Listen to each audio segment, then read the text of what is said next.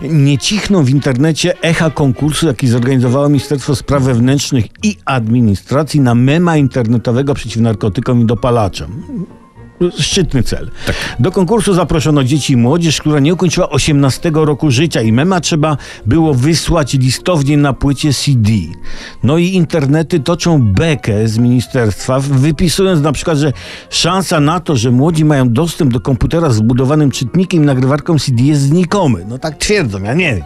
Śmieją się jakieś negusy, że w latach niemal 20. XXI wieku kazać wysyłać na konkurs memów internetowych propozycje listownie pocztą zamiast mailem, to jakby, no, no nie wiem, no jakby coś tam czymś tam, prawda? No takie porównanko. A dlaczego?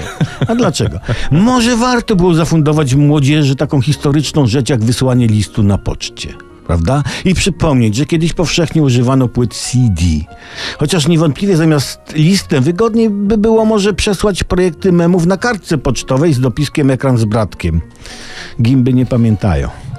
Oczywiście można się śmiać z ministerstwa, zresztą porażka i żenuła, ale hola hola!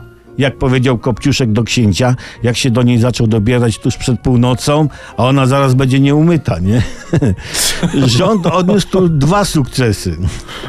Po pierwsze, no tak, bo jak ona się zmieniła z kopciuszka z powrotem Tak, po tak, tak, północy. tak, no tak, jasne, jasne. no i była nieumyta. No rząd odniósł tu dwa sukcesy.